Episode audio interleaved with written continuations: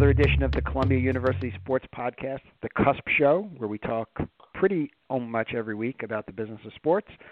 I'm Joe Favorito, along with my co-host Tom Richardson. Tom, welcome. Hi, Joe. How are you? Looks like you've been a pretty busy guy these last few days. So, um, what's going on? It's uh, it's been great. I mean, I um, you know, yeah, the the middle of the week of marathon week, and we're going to get into the New York City Marathon not specifically 2017, but about the business of the marathon and, and people involved in the marathon with our guest today. But it's always pretty, uh, you know, a pretty special week in New York, even though the Yankees did not make it to the World Series. Um, but um, with the 100 days out, another topic we're going to talk about with the Olympics coming up being yesterday, there was an SBJ conference yesterday. I was working on a project for an epics film with Danica Patrick, so I ended up at the Players Tribune and tying back to the um, the week of uh, the New York City Marathon, the Wednesday of the week every year is the Active Against Cancer Lunch, uh, which is Grete Waitz's foundation raising money for people who have cancer to act, actually be active and moving about as part of their therapy. Um, it's a pretty amazing lunch, and every year they'll bring in someone, whether it's Meb Keflezighi or Mary Wittenberg uh, and this year, Gabe Grunewald, who is a U.S. record holder and is a four-time cancer survivor and is currently battling another rare form of cancer at 31 years old, came in and, and gave the the um, kind of the keynote for accepting an award. And I don't think a lot of people knew Gabe's story when she walked in the room, and uh, I certainly didn't know the entire story and the fact that she's still battling this rare form of cancer and is an amazing role model. But it was it was quite an inspirational day from 11:30 until actually 11 o'clock last night when I got home because uh, I ended the day, in addition to starting the day with that, was going to a WFUV on the record uh, dinner for the radio station at Fordham, and sat in on um, kind of a fireside chat with Anthony Mason from CBS um, and the folks from PBS NewsHour uh, and Rick Wolff, who was sitting in for his dad, Bob Wolff, who had passed away, talking about the nature of media today and hearing all the ideas uh, of what um, uh, PBS NewsHour and CBS actually bring to the table and how they're battling kind of the powers that be in fake news. Uh, so it was uh, quite a day running around, and um, uh, our guest actually had a role, which we'll talk about at Google with some of our students too. Um, so uh, you know, a really busy day and probably one of the busier weeks of the year in the sports calendar in New York, which is New yeah, I mean, a lot. Week. Not not just in in the uh, in the boardrooms and the conference rooms and the and stuff like that, but also hmm. on the field of play. I mean, we had, as you may know, two sports equinoxes in the last two weeks. Yep which yep. are which has, has, only happened 18 times in history. I found out, mm-hmm. which was um, simultaneous. 18, 18 uh, including uh, these two, or these were 19 yes, and 20? Yes, so we had 17. We had 17 and 18, which is mm-hmm. sports wow. equinox is when the four major sports in the U.S. play on the same day. So NFL, yep. MLB, NBA, and NHL. So that's kind of cool. And then I think um, for those of us that were paying attention to the World Series, which based on the ratings seems like it was a lot of us because it was a really compelling competition. Um, we saw a really interesting development there. I believe MLB outrated the NFL this past Sunday night. Yep. Doesn't happen very often. So that's a big thing. And then I, I think, and we won't spend any time on this, but I just want to make note of the fact that we saw kind of an unprecedented sponsorship execution in the in the YouTube TV deal with Fox and MLB, which really was quite striking to many of us because of how aggressive it was with the play button uh, behind home plate and things like that.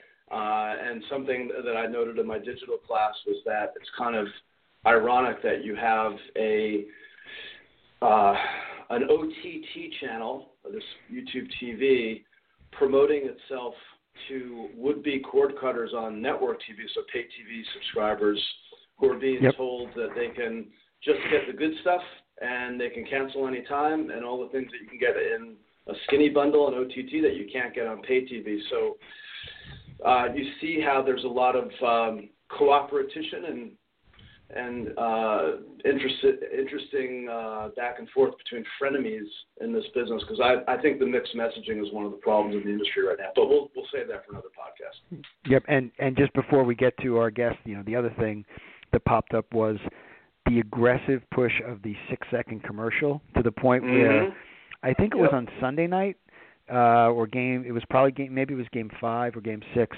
It was game six actually, where um, they actually threw in a six second commercial on a visit to the mound and almost lost the pitch, which I thought was interesting that they were actually Fox was actually pushing that um, that much to see if they could slot in six seconds. And it was it was right before Verlander pitched. He like turned around, walked to the back of the mound. They threw in six seconds, hoping that he wasn't going to get back to the rubber in time, uh, and just barely got to the pitch before they got the commercial in. So yeah, I think Joe, what we're seeing is this this is slowly becoming maybe not the new normal, but but the but the new partial normal because these 30 second the conceit of the 30 second interruptive spot just isn't working like it used to. Again, it's a conversation for another day, but yep. lots of really interesting stuff on and off the field, and um, the topic we're going to get to with our guest today is really good. So, I want to introduce Josh. Yep. So, speaking of speed and fast commercials.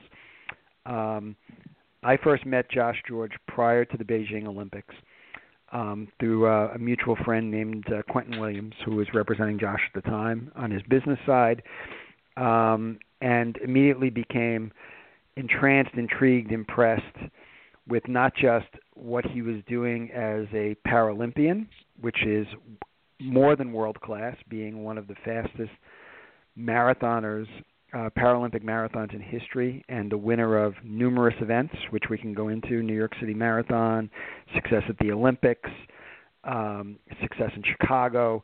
Uh, but was more impressed, more more impressed was the side uh, of uh, entrepreneurship and kind of stick to itiveness and uh, the ability to tell a story and grow um, you know, a platform and really kind of communicate to the business community, uh, you know, what it is like to overcome obstacles and use sport for um, for good and to you know to inspire others. Uh, and also grow, you know, a pretty interesting consulting business and a speaking business. So, Josh George, world-class marathoner, um, entrepreneur, spokesperson, uh, author, uh, man about town uh, in New York this week, not competing in the New York City Marathon, but working around the New York City Marathon as a Goodwill ambassador and, and other projects. Uh, welcome to the Cusp Show. Thank you very much. Thank you so much for having me today. So, so Josh, why don't we get started? Um, you know, and in a couple minutes, for people who may not know, give them a little bit about your background, um, how you got to be a Paralympian um, what it's done for you, and you know some of the places, the business places that you've already touched, and what you want to do going forward. So just kind of walk us through how you got started and and, and how it came about. Yeah, absolutely. I mean, I I uh, was injured when I was a kid, um, which which left me as a as a wheelchair user. Um, but I became active in sports from a super early age, regardless of that, my my parents were were determined to keep me active, and I fell in love with wheelchair racing when I was about 10 years old, um, and it's taken me to places I never never imagined. I mean, it's taken me all over the world. I had a a scholarship to to go to the University of Illinois where I studied journalism, um, and and now I've I've been to four Paralympic Games. Uh, I'm training for my fifth. I'm a, uh, won five Paralympic medals. I'm a six-time world champion. Uh, I've gotten to race marathons all over the planet. I've won Chicago a few times. I've won the London Marathon, the LA Marathon. I almost won the New York City Marathon a couple years ago, uh, but I was nipped at the line um, just the very last second. Uh, but it's it's been amazing, and and you know outside of outside of wheelchair racing, I have uh, I I am currently working as a uh, you know I currently do a lot of motivational speaking. Um, and I've worked uh, with a startup company for four or five years, for about five years. Uh, we were developing uh, durable medical products, products for wheelchair users to help uh, improve mobility. Um, and I've also consulted on a bunch of different projects, and I've written chapters in a couple of different books, and, and I have a couple of writing projects in the works right now. Wow, that's a uh, that's a full schedule, Josh. It's really impressive. So I know I wanted to ask you specifically about the the way you developed your maximize your potential mantra, which I think is at the yeah. core of the message you bring to everyone. I know, and, and I, I believe you were speaking at Google this week. So so talk about that and how how you kind of evolved your message to a point where you've packaged it into a, a motivational speaking business that I assume is pretty successful, and um, I, I think has a, a great place in business as a way for all kinds of people uh, with all kinds of uh, fears and, and concerns to maximize their potential and, and think about ways to move move forward. Yeah, absolutely. Um, the the whole idea of maximizing your potential uh, sort of it came about a few years ago. I was I was actually struggling on the racing side of my career. I had I had a between 2010 and 2013. Um, I, I really I was having a rough time on the on the playing field uh, on the race course. Um, I, I was struggling with my performance. I was struggling with my training. I was struggling with my motivation, and I had to step back and sort of reevaluate why I was racing to begin with. And the thing that that kept coming that I kept coming back to was the fact that at the at the root of why I was a wheelchair racer was this desire to see how far I could push my body basically how fast could I possibly get with the tools at my disposal um, you know, how could I maximize my potential as a racer? And when I started framing my racing through that lens, I realized that this type of thinking would help me with every other aspect of my life as well, um, you know, beyond athletics. And that's when I, I really started putting it together. And, and, you know, at the same point in time, I had been doing a little bit of, of speaking, but, um, you know, my confidence was a little shaken from um, from racing, from my performance, and people were in, were inviting me to speak at events uh, under the the construct that I was a, a good athlete, and I didn't feel like a good athlete at the time, and so I, I knew I needed to sort of uh, I needed something new to speak about beyond just athletic accomplishments and, and, and what helped me get there, and um, and this idea just sort of struck me, and it struck me as, as being very useful for myself and when I ran it past others, it, it they seemed to to respond to it as, as useful for them as well, and and that's really how it all began. It was it was pretty organic. So, Josh, um, when you talk about brands, um, who are some of the companies, and, and when you go to speak to them, um, some of the ones you've worked at uh, or worked with, including Google, uh, what are the things that that they look to you to talk to their employees about, other than the obvious? Um, are there specific messages, and, and what are some of the experiences that you got you've had uh, working with companies that that kind of resonate well beyond what you do as a marathoner?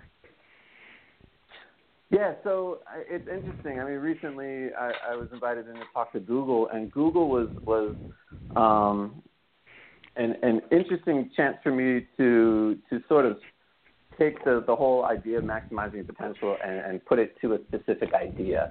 Uh, it was uh, it's accessibility week for for Google company wide, and so what I was talking about at Google was um, the idea of um, of being of creating products and creating an environment where everyone has the opportunity to maximize their potential, basically creating accessible environments using the, the idea of universal design, which is a, a philosophy that I, uh, a design philosophy that I am uh, very attuned to.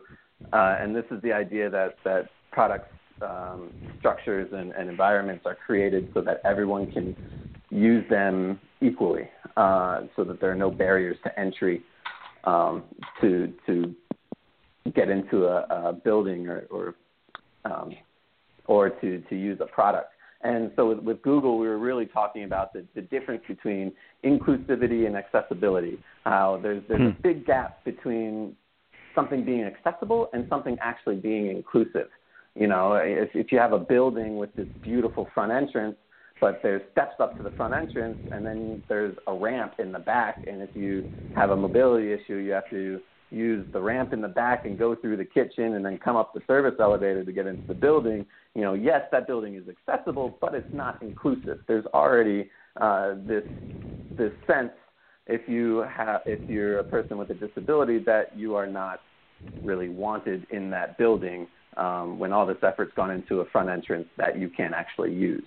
Um, and that you know those are those are situations where you're not allowing people to maximize their potential. You're really you're really putting them behind the eight ball right at the beginning. And so with, with Google it was interesting that the, the conversation just stayed more along accessibility, which you know I've uh, I've been fortunate enough to be able to talk to uh, a few different organizations along those lines as well. I I did a, a trip down to Brazil a couple of years ago with the on behalf of the State Department, and I was talking to them about uh, universal design in sports.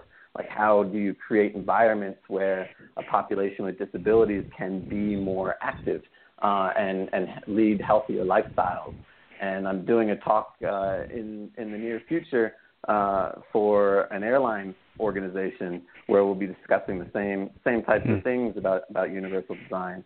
Um, but it's just it's it's amazing. Like I've, I've gotten a I've really started speaking more on, on the corporate level. I've done a few talks with uh, TD Ameritrade uh, over the past few years where we're talking about maximizing your potential and, and using that philosophy to be able to to sustain success where you're you know you you not you're trying to step outside uh, the, my three tenets of maximizing your potential basically being able to step outside of expectations um, being able to look at your limitations uh, creatively and uh, realizing that that it's a process and learning to love the process of improvement and and using those three tenets you're able to get the most that you possibly can out of your skills and abilities and sustain that over an extended period of time. Hmm. Amazing. Um, off that, uh, and, and one of the things that's happened now that we're 100 days from the Winter Olympics, there's the business discussion of how athletes maximize their their kind of spot time in the spotlight. Uh, you've obviously done that to some extent, but what are what are the business opportunities uh, as a motivational speaker, as um, a teacher, as a brand ambassador um, for not just for kind of niche athletes, able-bodied athletes, but Paralympians as well. Um, what have you seen that that's grown? What what companies are coming to Paralympians to to be part of their their storytelling? Um, and then has it become, in, in the time that you've seen it, obviously from just before Beijing to now, uh, is it more lucrative than it's been before? And, and uh, how much of building your own personal brand goes into that?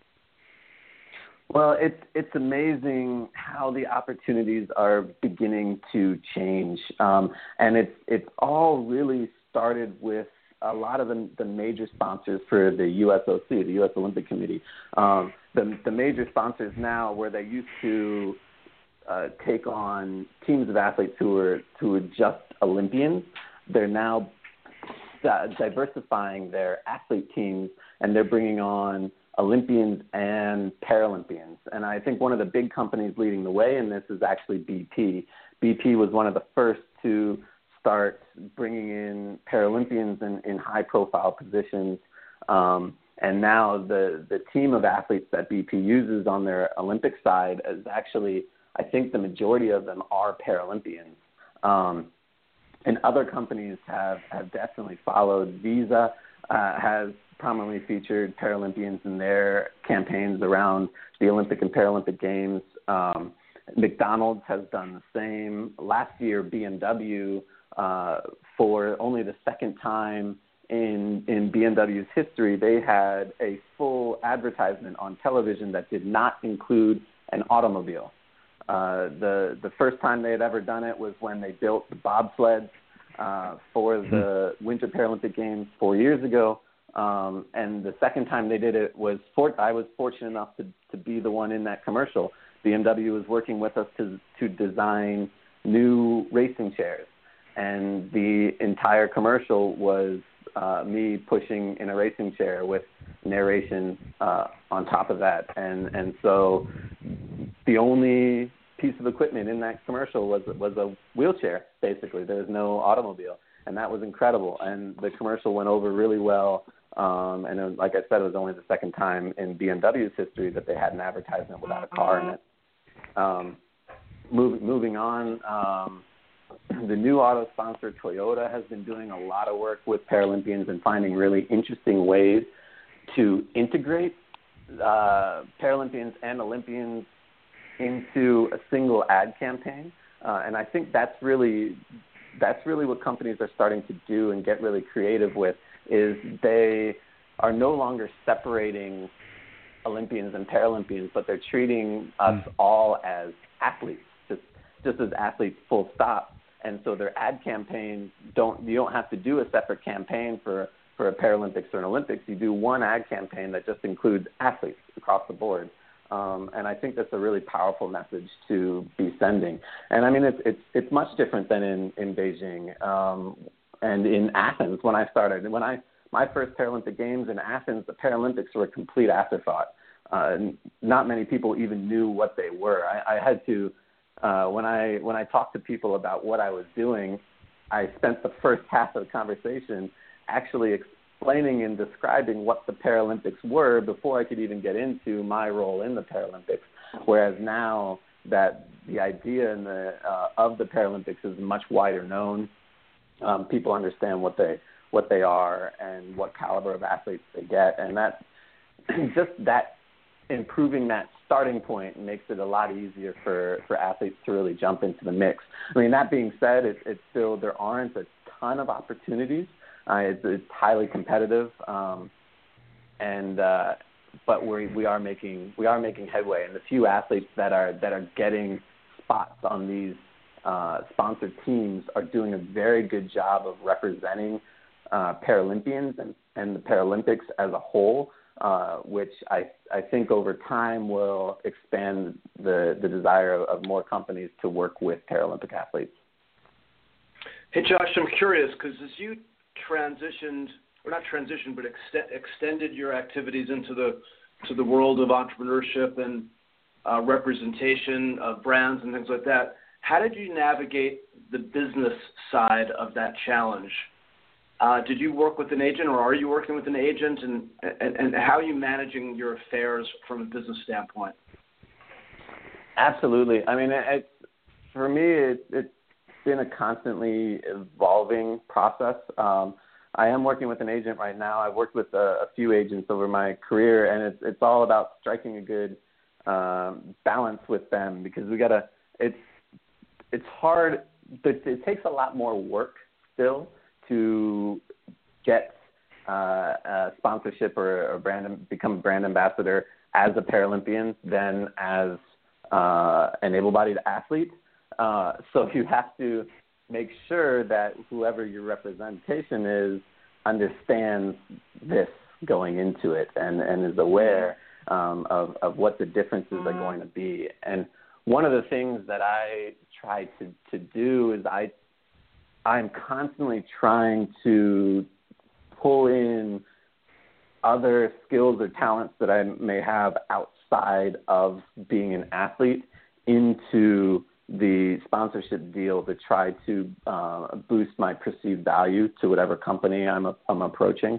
Um, like I said earlier earlier in this podcast, I studied journalism at the University of Illinois, and I'm very comfortable uh, writing and, and blogging, and um, and so I, I in any time that I work with a company, I offer um, those skills up for either internal newsletters or um, blog posts if, if they have a, a prominent website um, that, that has some blogging, I'll, I'll offer to guest blog. Um, I, I try to t- tie in some of the writing skills that I have in, to increase my value, uh, as well as um, as well as on the on the speaking side of things. I've done a lot of with the companies I've worked with. I've done a lot of um, of, of internal motivational speaking, where they'll they'll bring me into one of their offices and I'll I'll talk to their employees and um, and and try to increase my value on that side as well. Uh, because you know it, the the the long and the short of it is, as a Paralympian, we don't get as many eyeballs on us while we're competing. Um, that's just that's just the, the nature of it. I, on the marathon side of things, we're beginning to build bigger audiences. So you know the value of a logo on the side of a racing chair or uh, a brand uh, across your shoulders while you're while you're pushing that is increasing, um, but it's still not to the same extent as what the able-bodied field has. Uh, so I really feel it's, it's important to be able to bring in other skills to increase your value. Josh, one of the things um, that we always see, and we see more and more now, is athletes or celebrities or anyone as they build their personal brand going direct to consumer, direct to an audience. You know, you're seeing it now where a sport like lacrosse is t- really kind of exploding on the streaming side because they know how to engage with their audience. Uh, you saw USA Wrestling go over a million collective followers on social this week. Uh, so, so for, from your standpoint, uh, how much time goes into building your social presence? Is it something that you get help with? Um, because I would think, you know, with your story, and you take the, you know, kind of the the the wheelchair aspect out of it, and you know, world's fastest competitor, world champion, marathon champion, Olympian. All those things are pretty powerful that, that people don't necessarily have to see you compete and may not even know that you're you're a Paralympian and not an Olympian because you have such a you know a pretty amazing story. Uh, so how much do you use social? How valuable is social, and how do you see social growing more to help you kind of do all the things not just you but other Paralympians can do uh, in a very competitive space with brands and uh, and with the media. Well, social social is huge um, for you know for all those reasons you just said. Uh, like having a direct path uh, to the consumer is is uh, an incredible advantage that that athletes as a whole haven't had before, um, and and especially niche athletes or, or Paralympians, uh, Paralympic athletes, it, it gives us a, a great opportunity that hasn't existed to get in front of more people and to find those interested parties that, that we may not have known existed before. Uh, I've I have sort of a love hate relationship with social media. Um, I I completely understand its its value and how important it is, but the actual process of it uh, is not something that I enjoy uh, hmm. enjoy doing. So it, it is um, it, it's you know it's it's a part of the job that I, I know I have to do, but I don't enjoy doing, which all of us have. Uh, so I have gotten help. Um, over the, the past couple of years, I've gotten help to uh, establish a, um, a message and, a, and an idea of how to approach it better and uh, I have seen I have seen my my followers grow um, across a few different platforms, um, and uh, and that's something that I will be focusing on very very much so uh, in moving forward because the value of that is is increasing every day. If you can if you can go to a company and, and and show them that you have X amount of people following you that see and interact with your posts, and that's one of the big things that I've really been focusing on. Is you know I, I want a lot of people following my posts, but I also want a lot of interaction with uh, with what I'm doing, and and I, I pay close attention to the posts that that get people commenting and get conversations started um, because I feel like there's a lot of value in that. So Josh, on the social front, it's interesting because you you got a journalism degree from Illinois, right? About ten years I, ago, I did. or so. Yeah. So yeah. so obviously obviously the the journalism, news, media, information market has changed pretty drastically in the last ten years, and whether we like it or not, social media is arguably the most important, uh, collectively speaking, kind of the most important environment for journalists these days.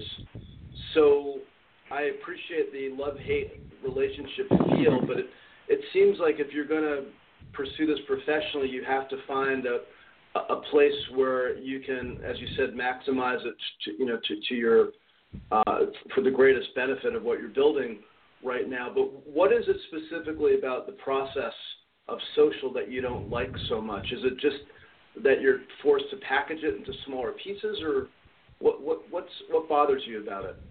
Curious.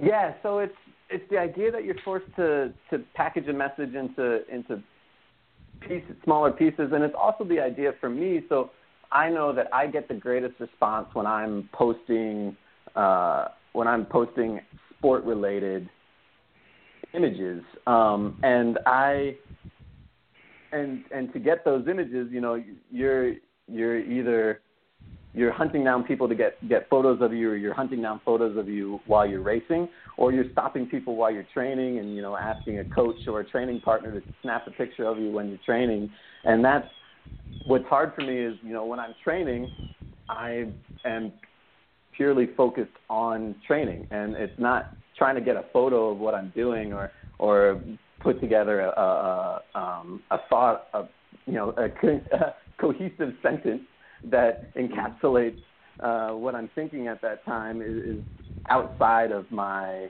of my focus. Um, and so I feel like it's that's and it, likewise when I'm racing and when I'm racing I'm I'm 100% focused on uh, on racing on not letting my nerves and anxiety get the best of me of you know staying focused staying calm uh, and and I'm not in the most the best reflective state uh, at that point in time and um, and so I'd much rather like what's more natural to me is to go through a training session, go through a race, and then after that to compile my thoughts in a blog format, which um, as you as you stated is is you know that that longer form of writing is is uh, not as as uh, powerful as it used to be. Um, and so that's really my thing. I just need to my my hardest part is is being able to wiggle this idea in while I'm focused on training or or racing that I I need to you know snap a photo every now and again, uh, tweet tweet my my thoughts every now and again uh, because that seems to get the the best response from my from the the base that that follows me. Mm-hmm. No, that's Joe. That's interesting. That's that's a really uh, fascinating answer because and it makes a lot of sense when you think about it because if if an individual is doing something that requires so much focus, mm-hmm. so much determination, you, you you don't want to get distracted by the minute to minute, hour to hour nature of social. And for people that are really active on social, you you do kind of have to be in that mode, whether you like it or not, because there's a, that expectation among your followers that you're delivering these small pieces of content on a very regular basis, not just once a week or once every five days. So I could understand uh, that. That makes a lot of sense to me. Um, Josh, we we like to wrap up with two questions. I'll ask the first one. Joe can ask the second, and then um, finish the show off. But first one is about how you keep up to make yourself smarter, to keep up with all the things you need to know about your sport, about your business life, etc. What what are you reading? Who are you following? What podcasts you listen to? How, what are you paying attention to? Uh, that's that's a really good question. Um, I I don't know if I have a, a good answer to that. My my podcast uh, listening is, is a little bit across the board. One of the one of the things that I'm actually recovering from an injury right now, uh, which has forced my training to be a little bit different. Uh, which on the one hand has been horrible because I, my training has been more boring, but on the other hand, to make my training less boring, I've been able to listen to a lot more podcasts. So I hmm. listen to, um, I, I'm, I've listened to one of my favorite new ones is called uh, How I Built This, and it's just a, mm-hmm. I think it's an NPR, it's a great NPR one. podcast. Yep. It's fantastic. With Guy Raz. yep. Yes, with Guy Raz. Um, mm-hmm. And he just, you know, he talks to incredibly successful entrepreneurs and and talks to them about how they built their companies and um, just the the insights that these guys give in these podcasts are are incredible. Um, so I feel like I I listen to a podcast while I'm doing a training session and then I rush home and and jot down everything that I can remember um, mm. to try to make use of it in my own life. Um, but that's that's really the the biggest one that stands out on on the business side of things on the sports side of things, um, you know, I'm just I, I I'm a big uh, I read uh, um, The Ringer every day. I'm a the the ringer uh, dot com. I mean, that's a website that I've sort of that resonates with me and how they've been able to uh, evolve with the growing social nature of sport and pop culture nature of sport. Because pop, I feel like pop culture and and and uh, professional sport tends to cross cross paths far more than it used to. Um, and uh, I feel like that website and the the writers there do a good job of staying abreast of that, and and uh, and it's they just write some interesting content. Um, but I don't I don't know. I uh, it's it's a little bit scattershot. Like I see some articles on Twitter and I jump on them. I see some articles on uh, that come across my my daily uh, Medium feed uh, emails, and I so it's it's interesting. Mm-hmm. Um, and then it's funny. Before we get to the last question, I had a conversation this week with uh, Rachel Axon from USA Today about the issue of of how niche athletes can grow their um, their social platform and how important it is to brands. And one of the things that she said that athletes like uh, Amanda Duggan and Shani Davis and uh, a lot of other, especially the winter athletes, basically said the same thing that you said, Josh. Is look, we're trying to compete. We can't really deal with this social thing, and it seems like you know you've tried to strike the balance and find the place where you can drive people for interest and then slide in other things. But that you know that's a real challenge for the conversation um, of how you keep that conversation going with an audience that's growing and really wants to hear from you. Well, by the way, they may not want to hear from you as much if you're not doing well. So it's it's it's really right. kind of a, a yin and a yang, especially for athletes like yourself who don't have you know a manager social team um, around you, and, and hopefully, um, and you know, full disclosure is that you've been working with some of our Columbia students on that, uh, and that they will help you do that going forward, not just for this project that they hope to get good grades in, uh, but you know, for well past that too. So, um, I, I hope so too, because they've been fantastic.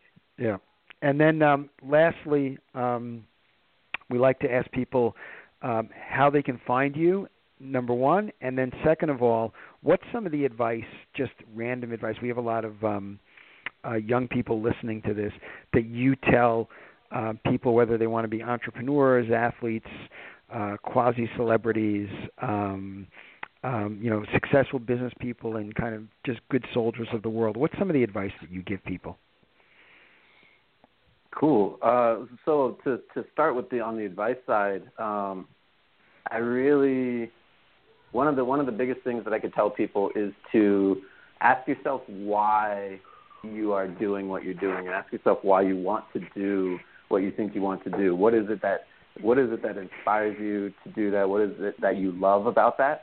And you know, write it down and make that an idea that you keep coming back to. Um, as I as I discussed about before, the whole idea of maximizing your potential uh, that was that was it for me, and that was something that I lost during during a really uh, difficult part of my racing career, I, I lost that idea, uh, and I started racing better once I reflected back on it and brought it back into into sight. And so, you know, having having that underlying idea of why you're doing what you're doing uh, is is motivating and inspiring uh, more so even in the in the bad times and in the hard times than it is in the good, which is important. That's the, those are the times when you need that inspiration. Uh, so that's probably the biggest piece of advice that I give people. Um, as far as where you can follow me, I am on uh, on Twitter and Instagram at JS George, and on Facebook, my fan page is Josh George, or you search Josh George Racing. And uh, I have a my own website, joshgeorgeracing.com, where I uh, post blogs. I'm trying to be more disciplined about getting blogs up every every other week or so. Uh, and I just started a new fun racing a fun series on my blog post called "How to Train Like a Wheelchair Racer," uh, mm-hmm. where I discuss my training and uh, kind of complain and have some fun with uh, what I have to do for training and and uh, what my coach tells me to do. So it's a it's a good time.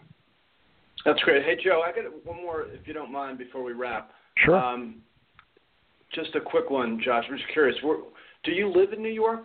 Where do you, where do you and where do you train? Yeah, I've spent the the past ten-ish years of my life living in Illinois. Actually, in Champaign, okay. Illinois, I trained at the University of Illinois with my coach there, um, and it was recently a couple of years ago was named the U.S. Uh, Paralympic Training Center.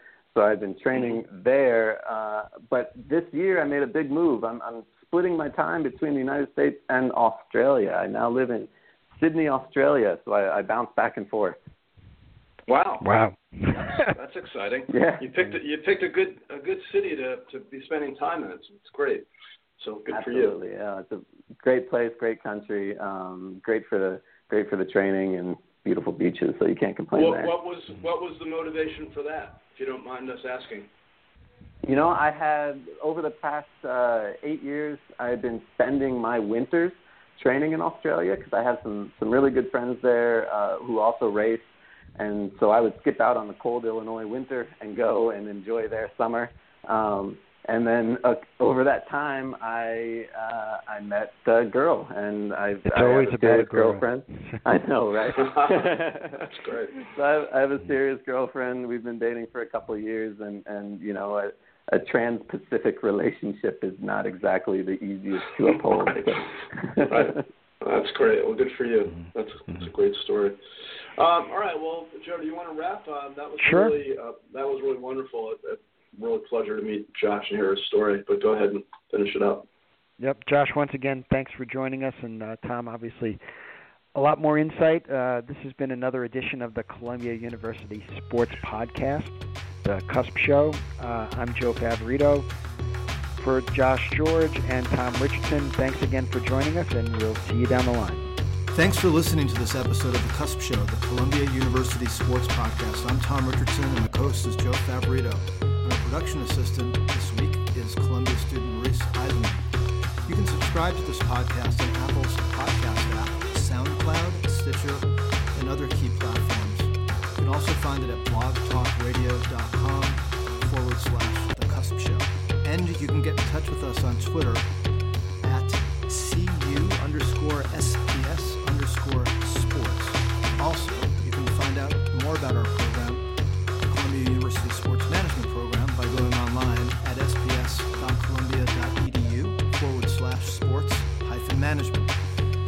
very much. We'll see you next time.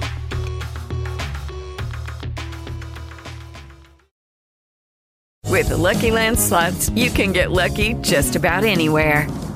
This is your captain speaking. Uh, we've got clear runway and the weather's fine, but we're just going to circle up here a while and uh, get lucky. No, no, nothing like that. It's just these cash prizes add up quick. So I suggest you sit back, keep your tray table upright, and start getting lucky. Play for free at LuckyLandSlots.com. Are you feeling lucky? No purchase necessary. Void where prohibited by law. 18 plus terms and conditions apply. See website for details.